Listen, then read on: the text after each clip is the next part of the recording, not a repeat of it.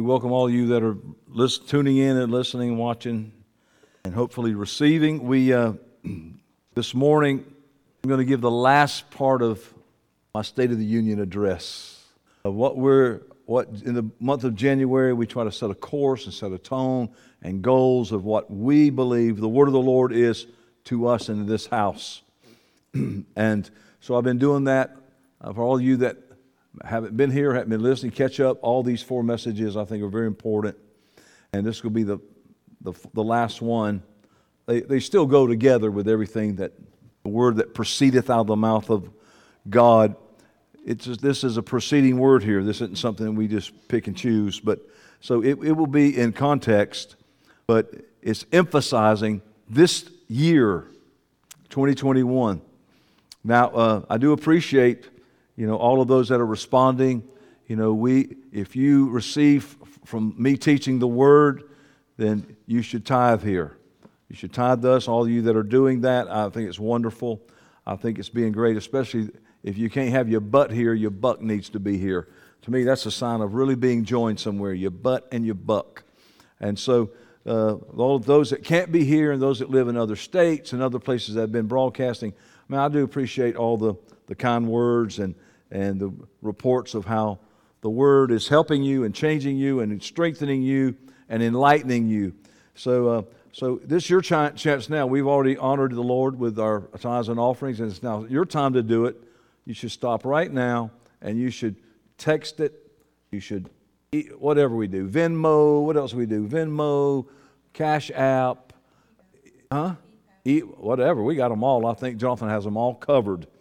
I went to a store the other day and they said they didn't take American Express. I said, Why? You would think that you would take any kind of money possible in any way you can make a payment somewhere. I'd want, I want them all, don't you? So, anyhow, I thank you for that. You know what we've said this, for this year, our, our goal this year of what we're doing, the, the economy of God for this house this year is those that are helping with the insurance payment. We've had many already. I don't know the whole tally of that yet, but like always, you always respond. And uh, I, all I have to do usually just give you that opportunity. And thank you, and those that are going to. I'm going to receive it up till the end of uh, February. Uh, also, we're, we've got our regular tithes and offerings.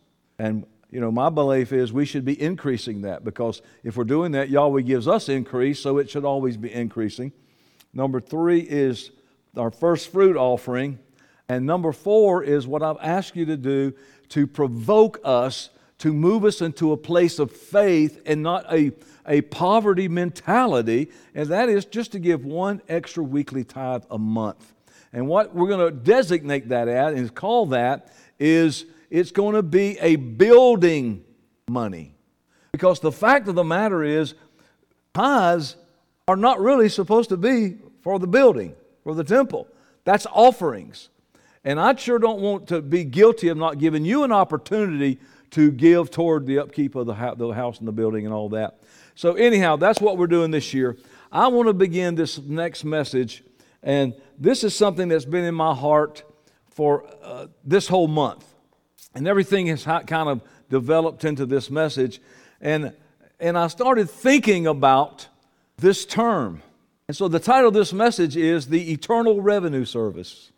I think it's funny. The Eternal Revenue Service. Because I tell you, people are so afraid of the IRS, aren't they? Oh, they're not listening. They're so afraid of it. Oh my God, IRS. And even if people say, hey, screw the IRS, guess what? They're always in fear about if they actually might screw you back. What are we going to do? Oh, my God. Uh, oh, I mean, it's, it's, a, it's an amazing thing that people are more worried about their credit report on some, you know, temporal, materialistic stuff than we are about our credit report before God. And all it does, it just proves that we really don't believe that God is who He said He is and that He's a reward of those that diligently seek Him. So, Yahweh's database administrator is going to give us a pre refund audit today.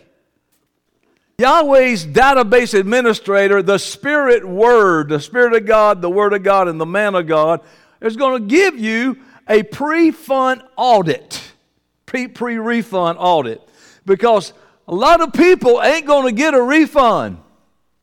And I think this will help us with filing and our doing being fiscally accountable to Yahweh during the 2021 calendar year.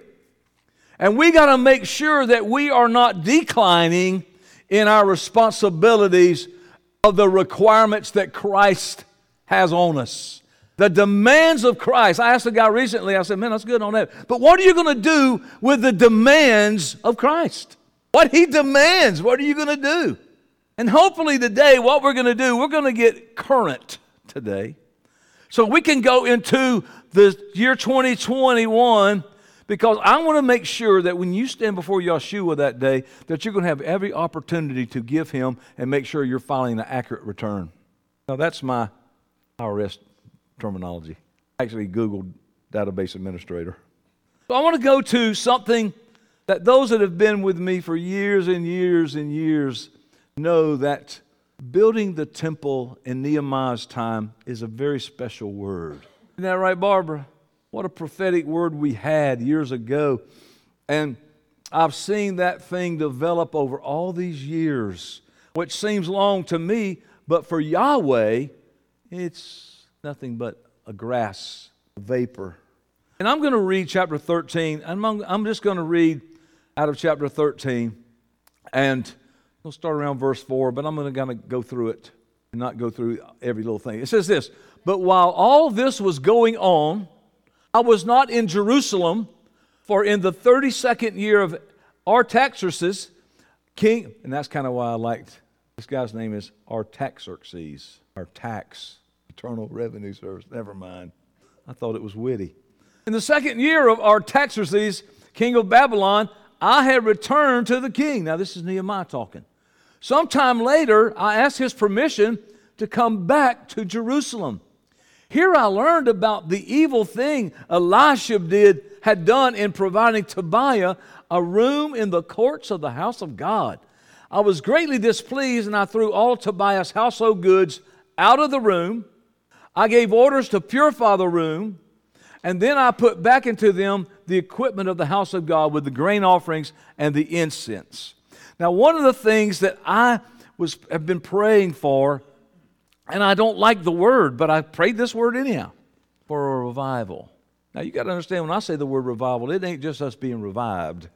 It's, I mean, a revival is every, every, service every night, sometimes during the daytime, and we, you know, we're looking for God to do something, you know, like He did in the past. Well, I don't want, I'm not looking and satisfied with something God might have done in the past. I'm looking for what He needs to do in us now for the future. It ain't a new thing. There ain't no new thing with God. It may be new to us, but it ain't new with God. He is the same o, same o. He said, I am the same o, same o.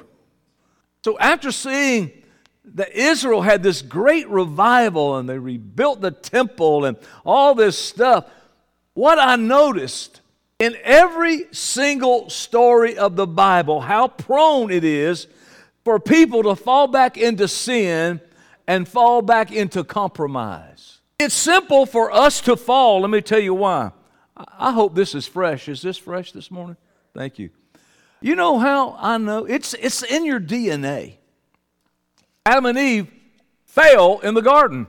So it's easy for us to fall. It's easy for us to fall back into sin. It's easy to fall back into compromise.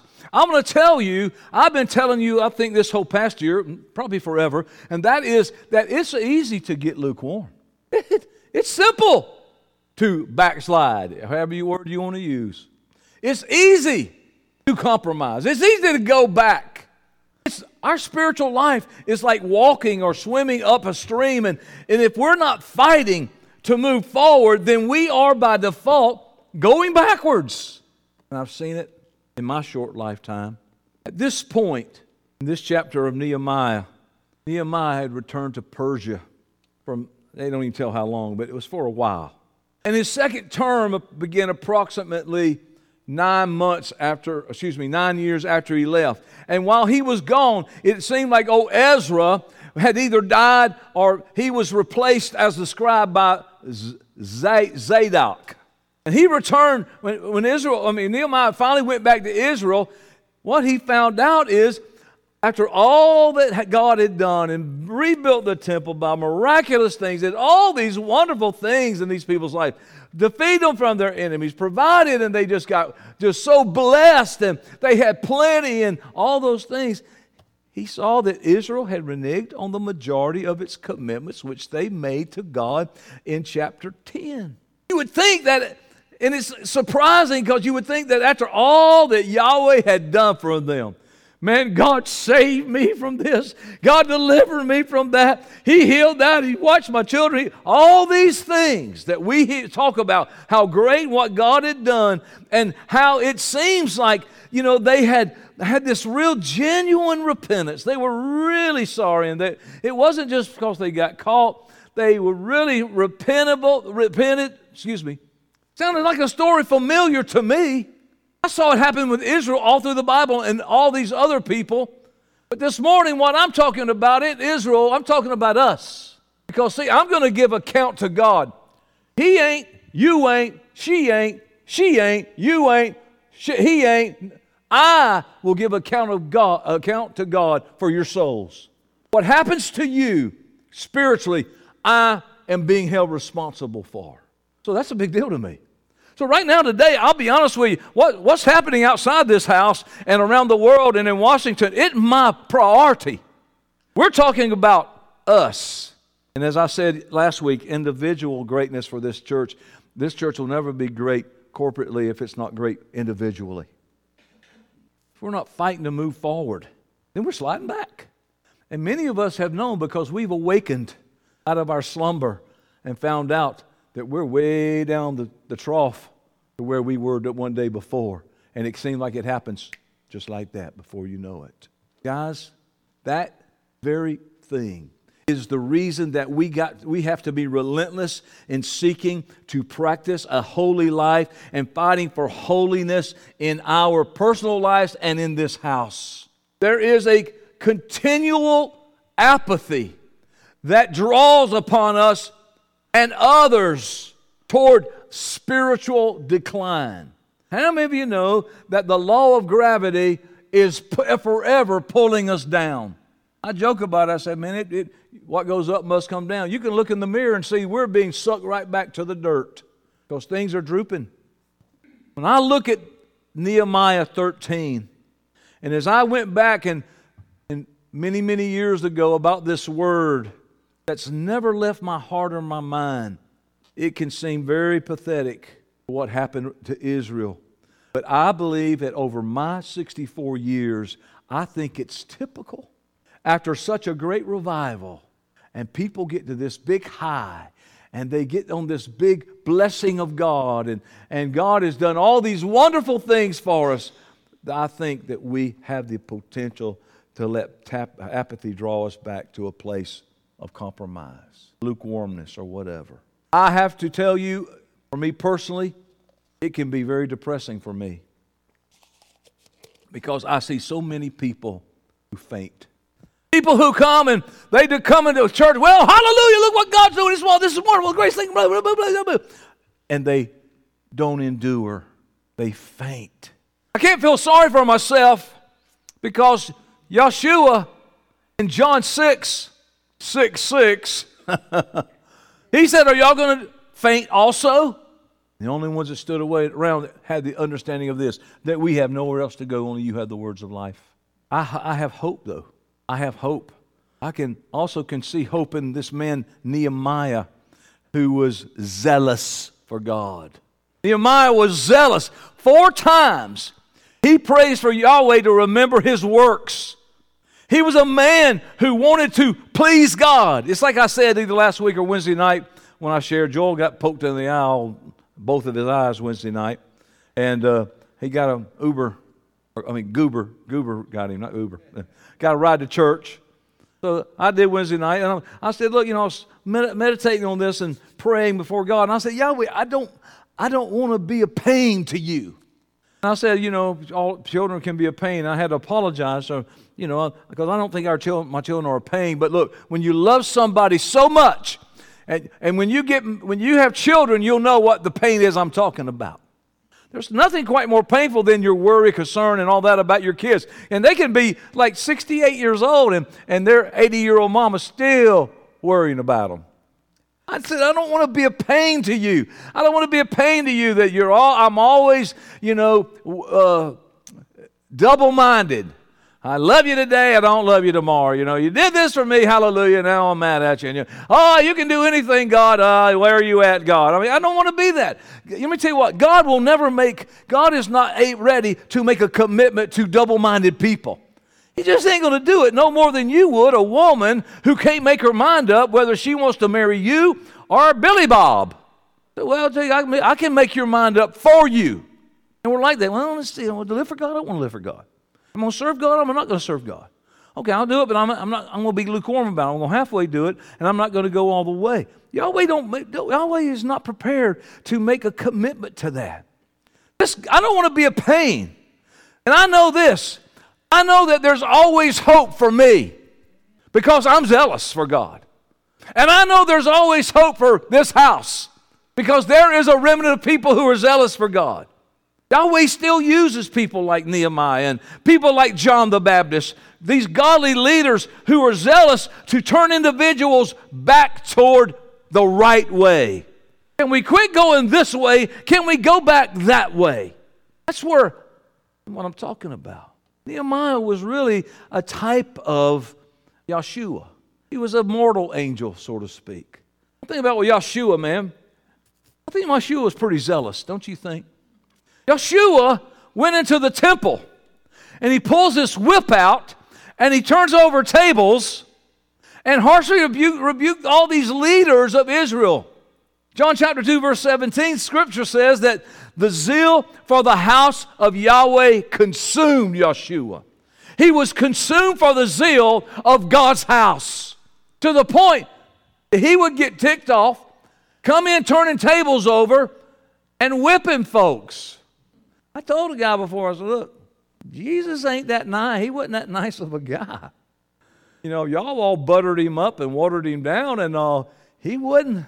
He didn't even have his hair blow dry like in the pictures. You know, I mean, he he he wasn't that nice of a guy. And I said, you know, even the word nice didn't even mean nice years ago. They even somebody even hijacked that word. And some people get mad at me because I say Yeshua isn't nice. Well, he's not. He's not this little nice guy that, you know, are you okay today? Into my heart. We're talking about the King of glory. You're talking about some guy that's so badass. Oops, did I say that? That, that you know what he did? He he overcame sin and never sinned one time. Who's badder than that? Who's bad? Do do do. Don't get me going here. Nehemiah was the same thing. When he came back and he saw what had taking place in the temple. He throws a guy out of the temple who was defiling it. He rebuked everybody for their lack of faithfulness in their giving to the house of God. He locked people out of the city who were abusing the Sabbath. He pulled, listen to this, he pulled out the hairs of those who married foreign women in order to get them back to God. I'll get you back to God. Pull their hair out. Oh, Brother Nehemiah. This man was consumed about seeing Yahweh's glory in Israel. I'm consumed about seeing Yahweh's glory in this house. What about Ocala? What about the world? No, you know, I remember when I was young, I was gonna, we are to take a city, and I'm to take in a city, and I found out that I had to take a, something way more difficult that, than that. The Bible says, for me be able to control myself and have authority over me is greater than a man who can take a city. So I've been working on this city and now this city. Yahweh's calling this house. We have been called. He continues to call to be a house in this generation and for us to be zealous for personal holiness and, and have a holy temple of God, our house of Yahweh, house number three. He's looking to raise people up who are consumed with the zeal for the house of God. Today, Using this passage of Scripture, I want us to look at some signs and some things about the possibility of spiritual decline in our own spiritual lives. And then when February comes, since it's Valentine's Day, I'll preach all on love for the whole month for you. And I'm hoping we can have some cupids hanging down from the ceiling. And then maybe some of you guys could dress up like cupids on a couple of Sundays. And we'll just, just praise our sweet Jesus together. In this text, did you say you volunteer? Oh, no, I'm sorry. I thought. It oh, not just no, yeah. In this text, of Nehemiah and this thing. I want to use it to kind of see the common signs of, and you know, because it's no different. Humans are all the same. I don't care. Everywhere I go, there, there's, a, there's somebody like you there. You know what I just said? There's somebody like you there. And I'm praying that in 2021, we're going to get that right because the Eternal Revenue Service is checking us out. What's a sign of spiritual decline for us? I'll tell you what it is when our church leaders compromise. In chapter 13, verses 4 and 5, it says, Before this, Eliashib, the priest, had been put in charge of the storerooms of the house of our God. He was closely associated with Tobiah, who, of course, was one of Nehemiah's arch enemies. And he provided him with a large room, formerly used to store the grain offerings and the incense and temple articles and the tithes of grain and new wine and oil prescribed for the Levites as well. Let's see. And it goes on to say, yeah. So what was happening here, here, Eliashib had allowed Tobias, the enemy, to, to have his stuff in the place where was reserved for God's stuff. Even the tithe and stuff. Well, we're going to give him that room. In this text, we look at it and apply it to ourselves. It shows us how Israel had compromised what was happening. I mean, what was happening how, showed how Israel compromised and they broke all these commitments, if you ever want to study again to find out what they were, that they made in chapter 10. It's no surprise that when he started to list their sins, guess what he did? He starts with the leadership. In 2021, I'm looking for some men who won't compromise, some real leaders, so this house can bring glory to God the high priest. Here, the guy, these, they were disrespecting God by allowing an Ammonite official in the temple. And I got people concerned about Democrats being in the White House. I think we should be more concerned about letting Ammonites in the house of God or leadership, supposedly. He gave Tobiah, this guy had persecuted the Jews. He gave him a room in God's house. This is how moral compromise often begins. It will happen usually in the leadership. The leadership starts to compromise. Well, I don't want to do that. But I mean, now, oh, God delivered them and saved them and helped this and saved that for them and their family, their marriage, their life, their home. Yeah, but now all of a sudden, man, hmm, I don't know. Dis- disobedience starts coming. Disregard for what the Bible says, which affects all the people. When the leadership doesn't respect, when the leadership doesn't obey the law of God, guess what? It's hard for the rest of the people to do it. Because they will nothing more, if nothing else, psychologically say, He don't. And especially when leadership whispers in the ears of others and says, Well, we do this, you know, and murmuring, complaining against God's way. And you look through the scriptures, you see the effects of bad leadership through all the scriptures. Solomon supposed to be the smartest man ever lived, compromised. You know what he did? By marrying pagan women, even though God said don't do it. He did it anyhow. Don't you do that. But he's Solomon. He had all this stuff now. He had all this money. I watched the Tiger Woods documentary. It was a part one and two. And so I had a guy tell me, he was like, you know, Tiger Woods, he, blah, blah, blah, an adulterer and blah, blah, blah. I said, the only reason you ain't one is because you can't afford it. Don't tell me if one of your contracts is $90 million a year, you have no inclinations or any idea of ideas about the Bible and all that. You have a yacht bigger than the church. You got your own jet. You got the fame, people worshiping you.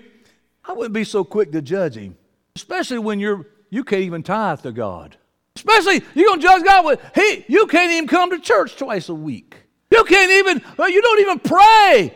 Have time for that kind of stuff. I don't judge Tiger Woods. I don't watch him for his moral code anyhow. I'm trying to swing like him. Solomon, here he is.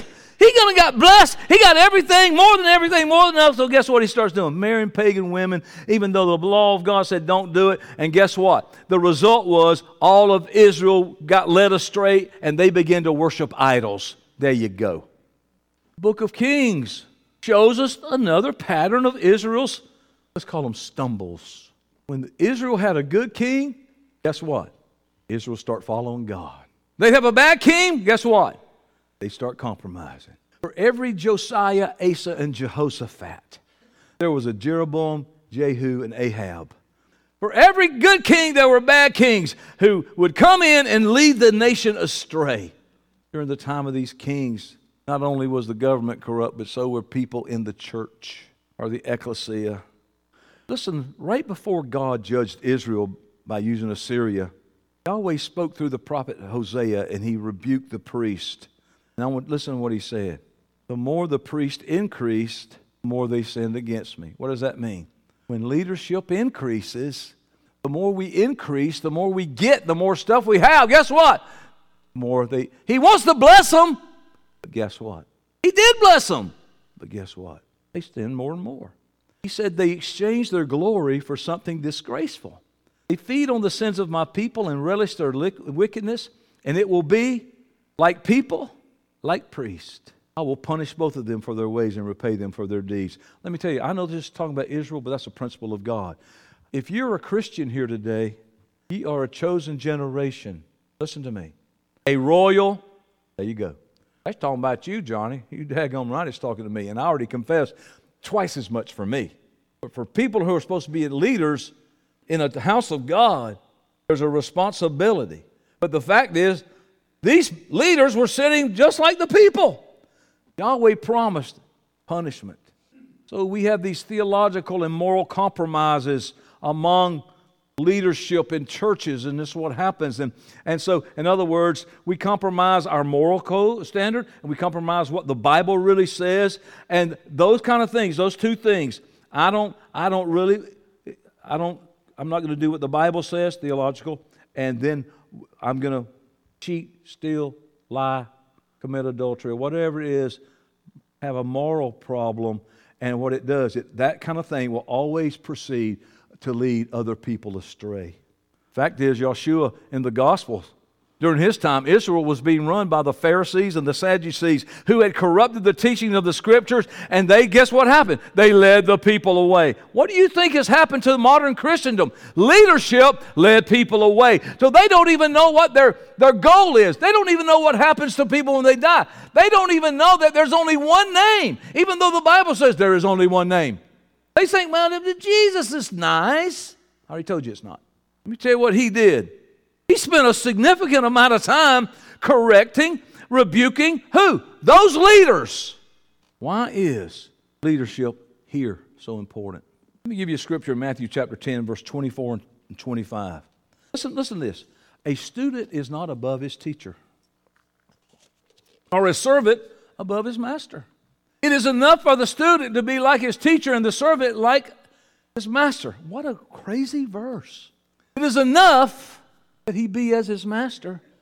I want to tell you about ecclesia. Y'all listen to me? The church will go no farther than the church leadership. Leaders create the ceiling in an ecclesia. If we have leadership that don't obey the Bible, we have leadership that's not on fire for God. No wonder the, the light in the ecclesia is so dim. Ever let me finish this today? Won't you hear the Spirit of God and the Word of God today?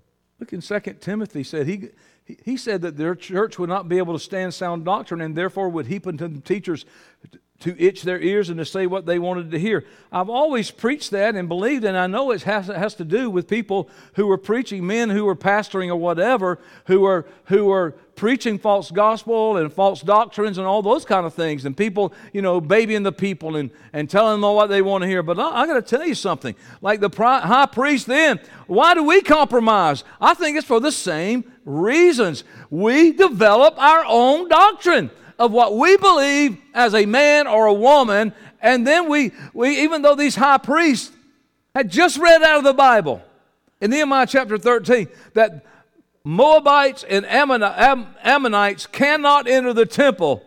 Guess what they did? They let them in the temple. Just read it and let them in. Does that not baffle you? So let's apply that to us. We just read this. We know what we say we believe, and yet we just turn around and compromise it. So why do we do that? I'll give you some ideas. Well, the Bible's not perfect. this is what I hear. The Bible has contradictions. Yeah, I, I used to think that too when I was ignorant. The Bible has no contradictions. There's none whatsoever. We just don't understand the Bible. But it's a, it's a scapegoat that down inside, that thing that really says this, you know, hey, hey, hey, uh, is there really a God? You're always going to have that come to your head. You're going to have to deal with that. Well, there's maybe this ain't a God. Well, I guess what? I guess if there's no God, you know, I'm, I'm, I'm screwed. Maybe there's no God. Maybe, maybe the Bible, you know, the scripture is, I like this one. It's just not relevant for today. yeah. God is no longer relevant, and you and I are. That's, that's pretty. Well, maybe Yahweh wasn't really the author of every portion of the scripture, and, and so we, we convince ourselves that because we don't understand it, then that we, and we just begin to pick and choose what we think is okay and what's not okay. I, th- I think these are things that are psychologically problems we deal with that gives us the excuse to compromise. And we are pretty good in convincing other people about certain things, you know. I told a salesman one time he was he was selling. I'm not going to tell what it was. Uh, it was it was a piece of of uh, it was a vacuum cleaner. Okay, that's what it was. And he was telling me how great a salesman he is. And I said, "You are the greatest salesman you are is when you sell yourself that load of malarkey about yourself. You have sold yourself a bill of goods about you that just is a lie. You are a great salesman, sir." I think this happens often. I think we think that we can do this or not do that. There's no consequences. We don't know that what we do when we disobey God, that it will destroy and bring death to whatever we're dealing with. Things like unforgiveness and things about lying and things about, you know, it brings death. You can't avoid it. See, people think that, that Yeshua on the cross appeased God of sin. God ain't ever going to be appeased with sin. You understand me? He despises it and he hates it. Yeah, but Yeshua, no, no, God still hates sin. This is what I think happens. I think instead of submitting to the Word of God, we stand in judgment over it. I think it was last night. My granddaughter was had a big bowl of something to eat at the bar, and Bevy goes up and says something to her about it. She said, "Don't judge me." Isn't that correct? Don't judge me. I think that we judge the Word of God. I think we say, well, eh, nah, yeah, okay, guilty, not guilty. I will do it, I don't have to do it. I compromise it. I think we've taken liberty in our own minds to just decide what Yahweh said and what He did not say and whether we're going to choose to do it or not. We choose what is of God and not of God, and therefore we choose what not to submit to and what to submit to. I will and I won't, I can't, but I, I could, but I can't, and I ain't. Maybe these people are just people pleasers who want the applause of of people who always, you know, they'll say, I don't care what anybody thinks about me, but they're always doing their little dance in front of people or trying to be this and show this off and all that. Listen, it's complex thing, but it's the truth. I think this, I think it's more of not just a people pleaser, it's true. And that people pleaser is me. I'm a people. So I become a self pleaser. I am really just trying to please myself. These Israelites were mad and they got mad at Nehemiah for trying to bring truth to them. But the fact is, maybe these men um, who were in leadership, as Israel, then the people began to clamor for more and more liberty and, and asked him to, and said, stop being so narrow minded here. That's just, you know, we, we don't, can't we, can't you give me a little room here? Can't we just make an exception for me here? Do I really have to do that? and you see them marrying people and foreigners. Maybe, maybe this, these people won't stand up for Yahweh. Paul declared that this is going to happen in the last days, and the last days has been here ever since the birth of the church. We have these teachers. Your internal dialogue, your fear, and your unbelief is the worst teacher that you have that gives that itch, that, that relieves the itching in your ears. It will justify you to do what God said is wrong. Or maybe the fact is this maybe these leaders were just hypocrites. Talking about, I believe this, but when it comes down to it, not really submitting to it. Whatever the reason, I want to tell you that these men in leadership did all through the Bible, you and I can be assured that what he did and what they did contributed to the sins of the rest of the people. Like leader, like people. the climb will happen. You're going to be a leader. We have to ask ourselves this question What kind of example are we setting? Because if coming to church ain't important to you, why would anybody else think it's important? If tithing isn't important, why would anybody to you? Why would you think it's important? If if not being on fire for God, well, you know, I'm just kind of casual. Come in. People who are true leaders set the tone for the house of God and the tone for everybody else that comes into this church. And when leaders are no longer growing in the zeal for Christ, you're going to have a lukewarm church. The leaders aren't growing in the knowledge of the scriptures and have a zeal for to learn and to know, and how can we, how, how do we think the, where the ungodly going to come? Leadership sets the ceiling, the tone, and the direction of the congregation. Leadership sets the ceiling, the tone, and the direction. 1 Corinthians 15 58. Would you put that up there while I refresh myself? Therefore, my beloved brother, be steadfast, be immovable, always abounding in the work of the Lord. Abounding in the work of the Lord. Not retiring from the work of the Lord or avoiding the work of the Lord, but abounding in the work of the Lord. For as much as ye know that your labor is not in vain in Yahweh. We should never be lacking in zeal. Where is the zeal that consumes us about the purpose of God's house and God's word and his work? Nehemiah 13 also says this. He said, Look, where's the, where's the church? Where's the, where's the worship? Where's, where's, what's going on here?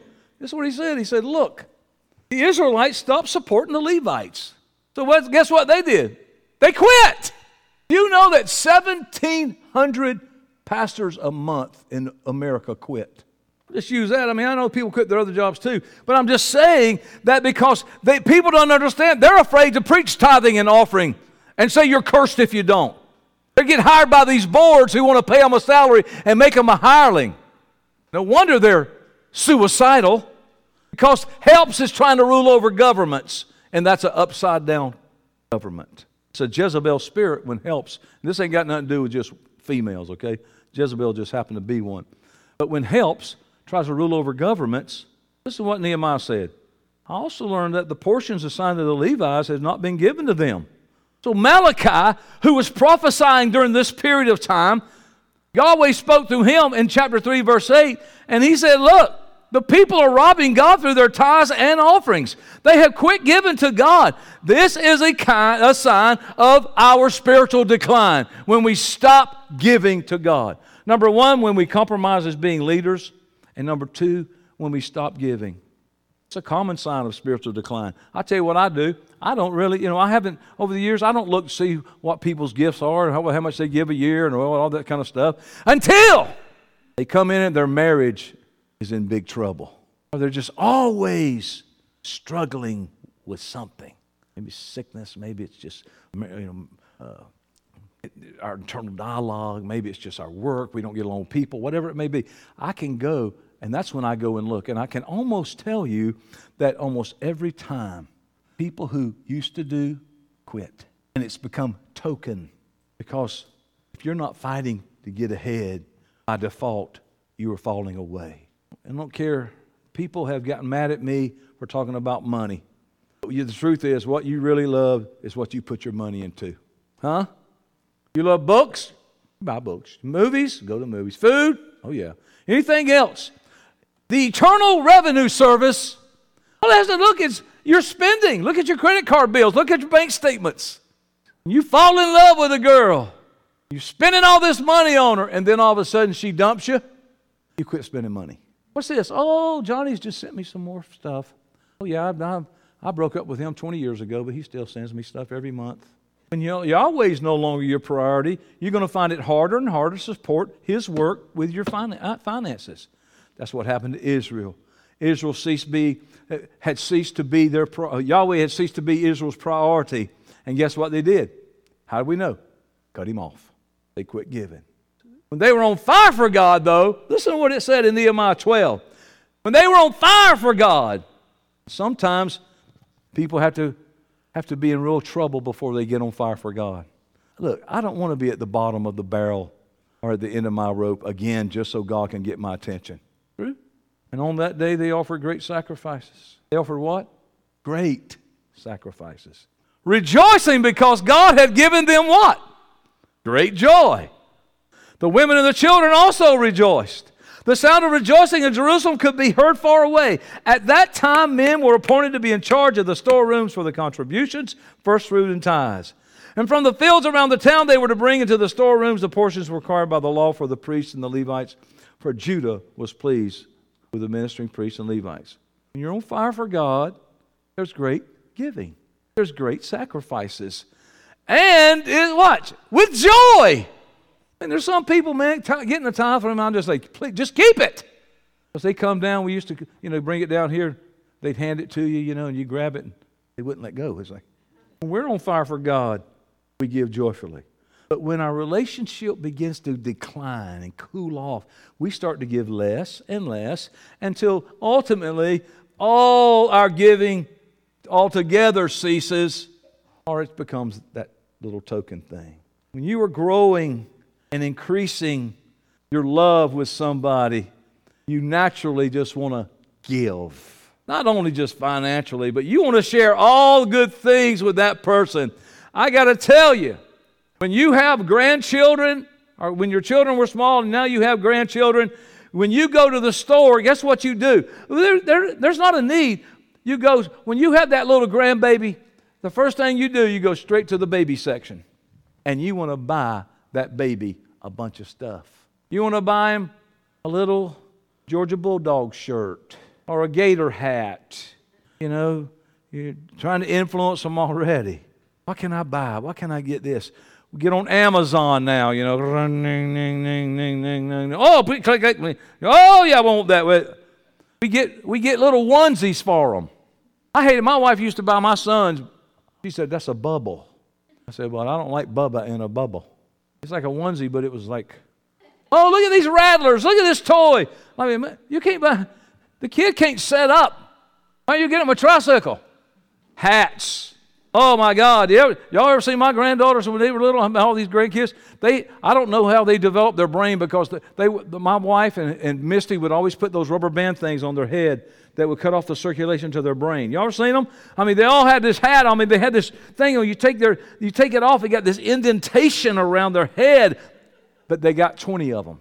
Oh, here, here's one I remember: bows, and not little bows, huge bows. Poppy girl head used to be that big around, and that bow would be that big. And Yahweh knows I ain't exaggerating that. Big old bow. Poppy girl sitting there, bow on her head, stinking up her pants. You know, she's like, erp, eh, crying. Big bow. Can I tell you that a bunch of stuff like that at that age and that stage of their life, it didn't mean nothing to her. Look at all the toys you got in here. She's, she can't roll over yet. But we buying her stuff. She's not, he wasn't even able to say thank you by Noel all this stuff. Noel, when he was a baby, I bought him stuff, and he never once said, Hey, thanks, Poppy. He just looked at me and spit up stuff. But somehow, me giving to them wasn't fulfilling their joy. It was fulfilling my joy. Unless baby bought it, then I would get depressed because of the money she's spending like that. Y'all got my point. It's a natural thing when you really love somebody, and that includes giving to Yahweh and His work. You're going to give if you love something. If you don't love it, you ain't going to give to it, and that's the telltale sign. And you can't hide it. He said, Look, where your treasure is, that's where your heart will be also. He said that wherever one puts his money, it's going to show where your heart is. What do you really love? Come on, just can you be honest with yourself and just say, look, I honestly I don't really love God as much as I love all the above. Now that don't mean you have to spend the whole amount of money on God equal to your house payment or something like that. Y'all know what I'm saying. What we spend our money on is an indicator of our spiritual health. And I believe it's even proof of whether we have true repentance or not. I think the Bible's clear. Look at John the Baptist. Can I, I want to read you this. John the Baptist, when he called Israel, remember that time, Joel, I was teaching, and I said, John the Baptist told the Pharisees, Go, you go bring me forth fruit, meat for repentance. And uh, Brian Hart answered. The, he, I said, anybody know what that means? He said, yeah. He wanted him to go get him some a basket full of fruit and meat. I said, good answer, Brian.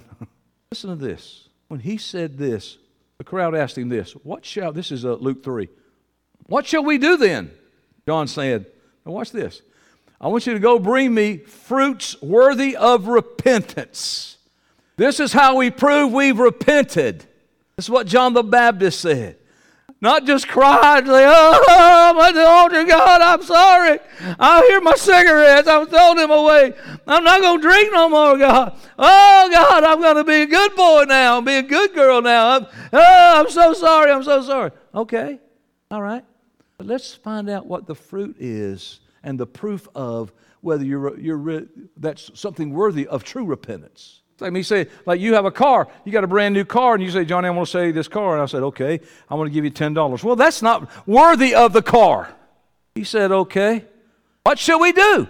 How do I bring forth fruit? What is the fruit that is proof that, that uh, and is worthy of the repentance that I've received and proof of my repentance? If you got two tunics, share with him who has none and the one who has food should do the same. So tax collectors came to be baptized. Teacher, they asked, What should we do? Nobody says that. They want to always ask what Yahweh's going, what Yeshua's going to do for them. What's Jesus going to do for you? No. The question is, what you going to do for him?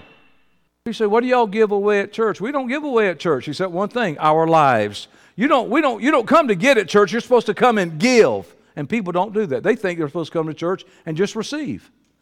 Ignorant of the fact that in God's economy, there is no way to receive from God unless you first give. Okay, what should we do? He said, You don't collect more than you're required to. Some soldiers asked him, What should we do?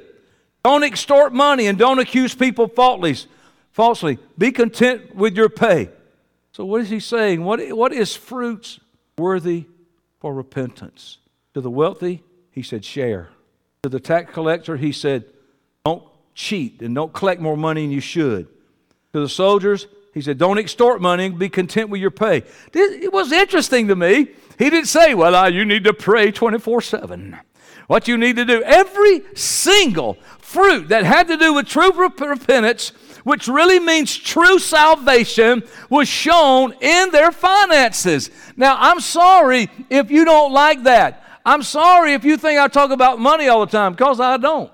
But this is January, and the Internal Revenue Service is fixing to audit us. How we handle our money shows whether we truly love, love Yahweh or not, period. It locates where our true relationship with Yahweh lies. Israel, man, that spiritual decay was shown in their lack of giving. 2 Corinthians 8 7, if you'll put that up for me. See, I think we should grow in faith, don't you? Don't you think our faith should grow? Don't you want your faith to grow? I want, my, I, want my, I want to have more faith today than I had yesterday.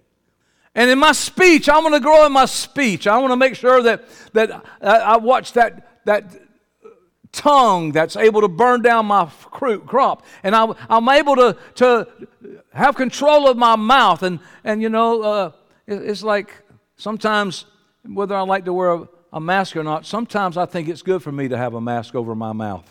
I think we all should probably wear masks over our mouths, keep us from saying stupid stuff.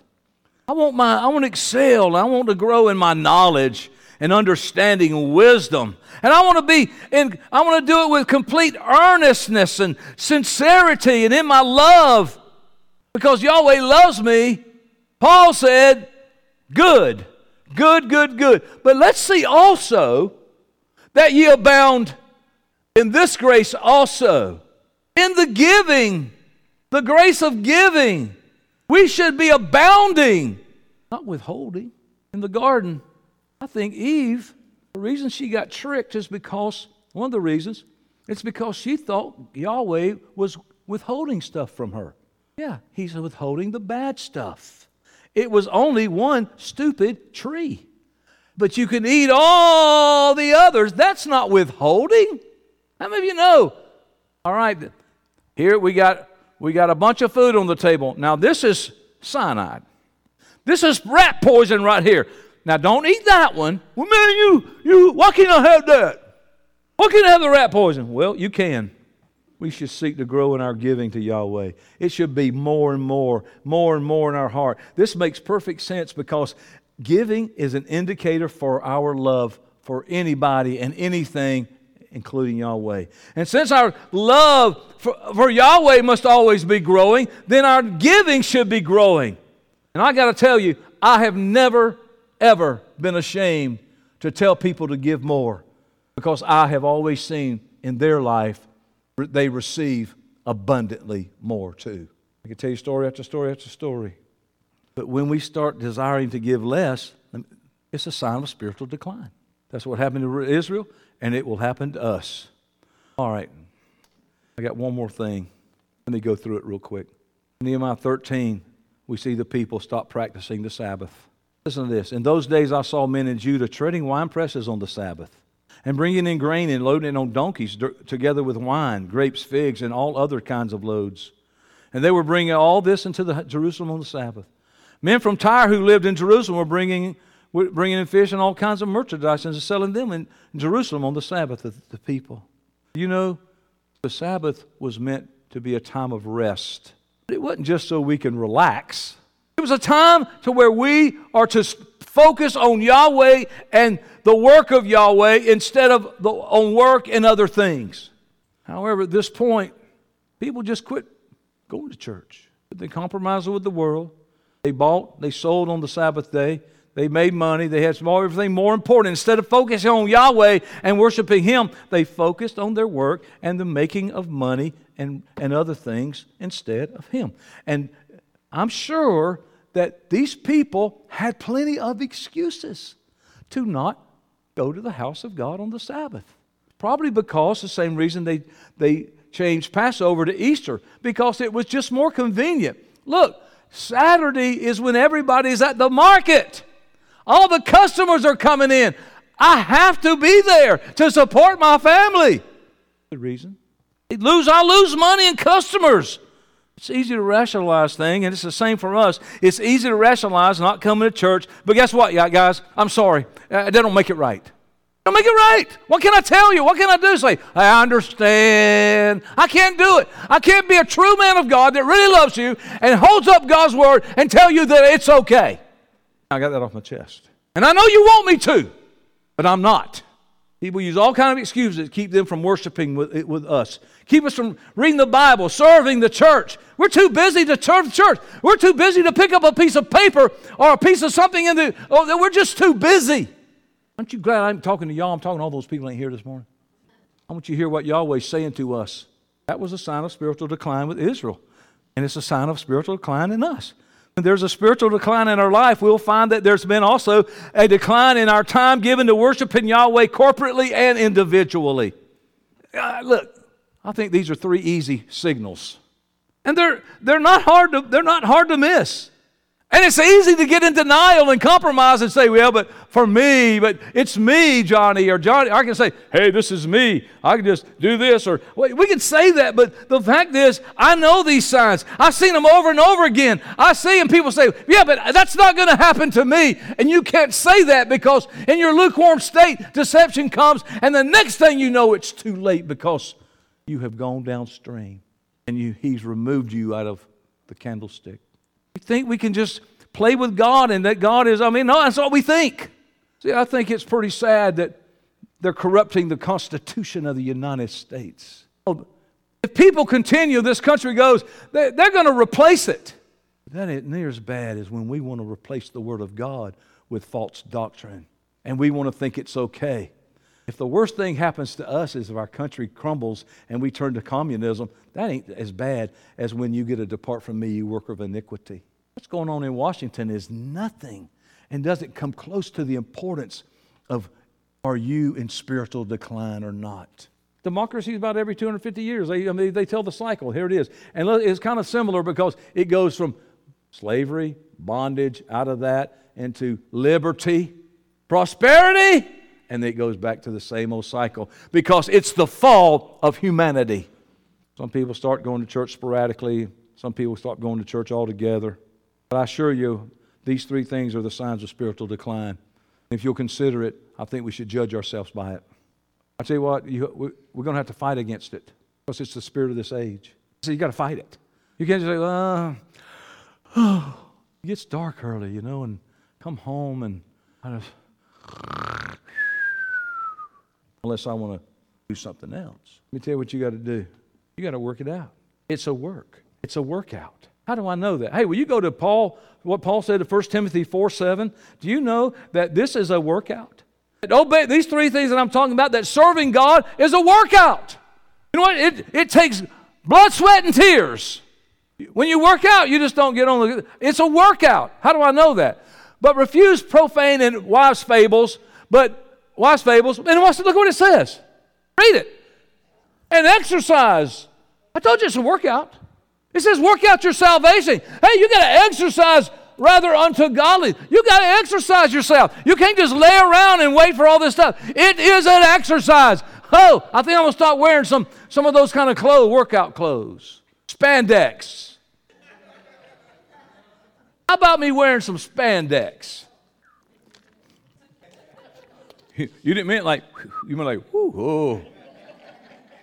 Without this exercise and disciplining ourselves for worship, we can't be godly people. Some people come in here, you couldn't move them with any kind of nothing. When God comes in here, whatever, they don't even not aware of it. God moving by Spirit, and we're like, huh? Nehemiah returned. He was hard on those people. You leave here today, say, well, at least he didn't pull our hair out. However, let me tell you how sweet Jesus said to do it. How we handle this. Nehemiah, man, he was hard, hard, hard on them. He and he he seemed very I guess to say he seemed unkind would be an understatement. Go to Matthew chapter 5, verse 29. This is what Yeshua said. I know we read this poetically and theologically or whatever, and whatever, but I want to read it to you in real time. Are you ready? If, it's, if your eye bothering you, well, could you put some salve on it maybe? Yeshua said, pluck it out. Look, that didn't, that, that, that oh, wrong one. Listen to this. And cast it from thee. Listen to this. What's the next one? For it is profitable for thee that thy members should perish. Wait a minute, I, I, I'm missing one. Okay, yeah, okay. It's profitable for thee that one of your members should perish, and not that thy whole body should be cast into hell. he said, if your hand bothers you, massage it. He said, cut the damn thing off. Can I, can it, look, uh, oh, it's your eye that's the problem? Fuck it. Pluck it and throw it away. I know we've read it over the years and we've watered that down, but I want to tell you, I, I just can't emphasize enough right now. If you can grasp what he's really saying, the importance of it, it's better for you to, to pluck that out and do the right thing than it is not to. And not only just not do it, but you better be radical and aggressive about it. You got to get drastic about trying to get rid of this complacency and compromise and lukewarmness in your life. Are you in trouble? Even though it, life may be going good. You struggle with lust? Cut it off. Get rid of whatever's leading you into sin. Cut off your cable. Cut off your internet. If you guys are just, and we say, oh, well, okay, we're going, yeah. You start talking about cutting off cable, man, people are pluck the eye out. If you have a relationship or a friendship that's leading you to sin, you need to separate yourself and cut that thing off and stay away from it. And anybody, even if they're in this house, even if they say they're leadership, who are lukewarm and they are influencing you to be lukewarm, cut it off. Don't take the call. Don't take the text. No, no. You got to be drastic in seeking to get rid of sin in, our, in your life. That is the cause of spiritual decline. Because I want to tell you what, if you ain't killing sin, sin be killing you. And don't worry about being successful or not. Well, I don't know I'm going to be successful. I'm trying to be successful. No, he didn't say, Well done, thou good and successful servant. He's looking for people who are faithful. People who are faithful, not successful. We must be faithful in our hatred of sin and faithful in, in the battling of this compromise. Galatians, he said, Look, don't be weary in this. Don't get weary in well doing. If it wasn't wearisome, why would he tell us not to get weary? I just want peace, Johnny. I just want some, I don't want to be bothered. I just want some peace. Well, guess what? You ain't going to get it. You ain't going to get it. You can't. Your peace is all from the inside. You're not going to get peace. You can't blame everybody else from what happens to you and what you think, and you're, uh, you can't blame them for you not obeying God. He said, For at the proper time, we will reap a harvest if we don't give up. Faithful. If you have ears today, I pray that you will hear what I'm saying, what the Spirit of God is saying, what the good Word of God is saying. Let me speak into your life today. Let me be the agent of change in your life today, just like Nehemiah was to the nation of Israel. Let's get this junk out of the house of God and let's get on fire for God once again. And let's put Him first in our life and let's be great for the glory of God. God bless y'all.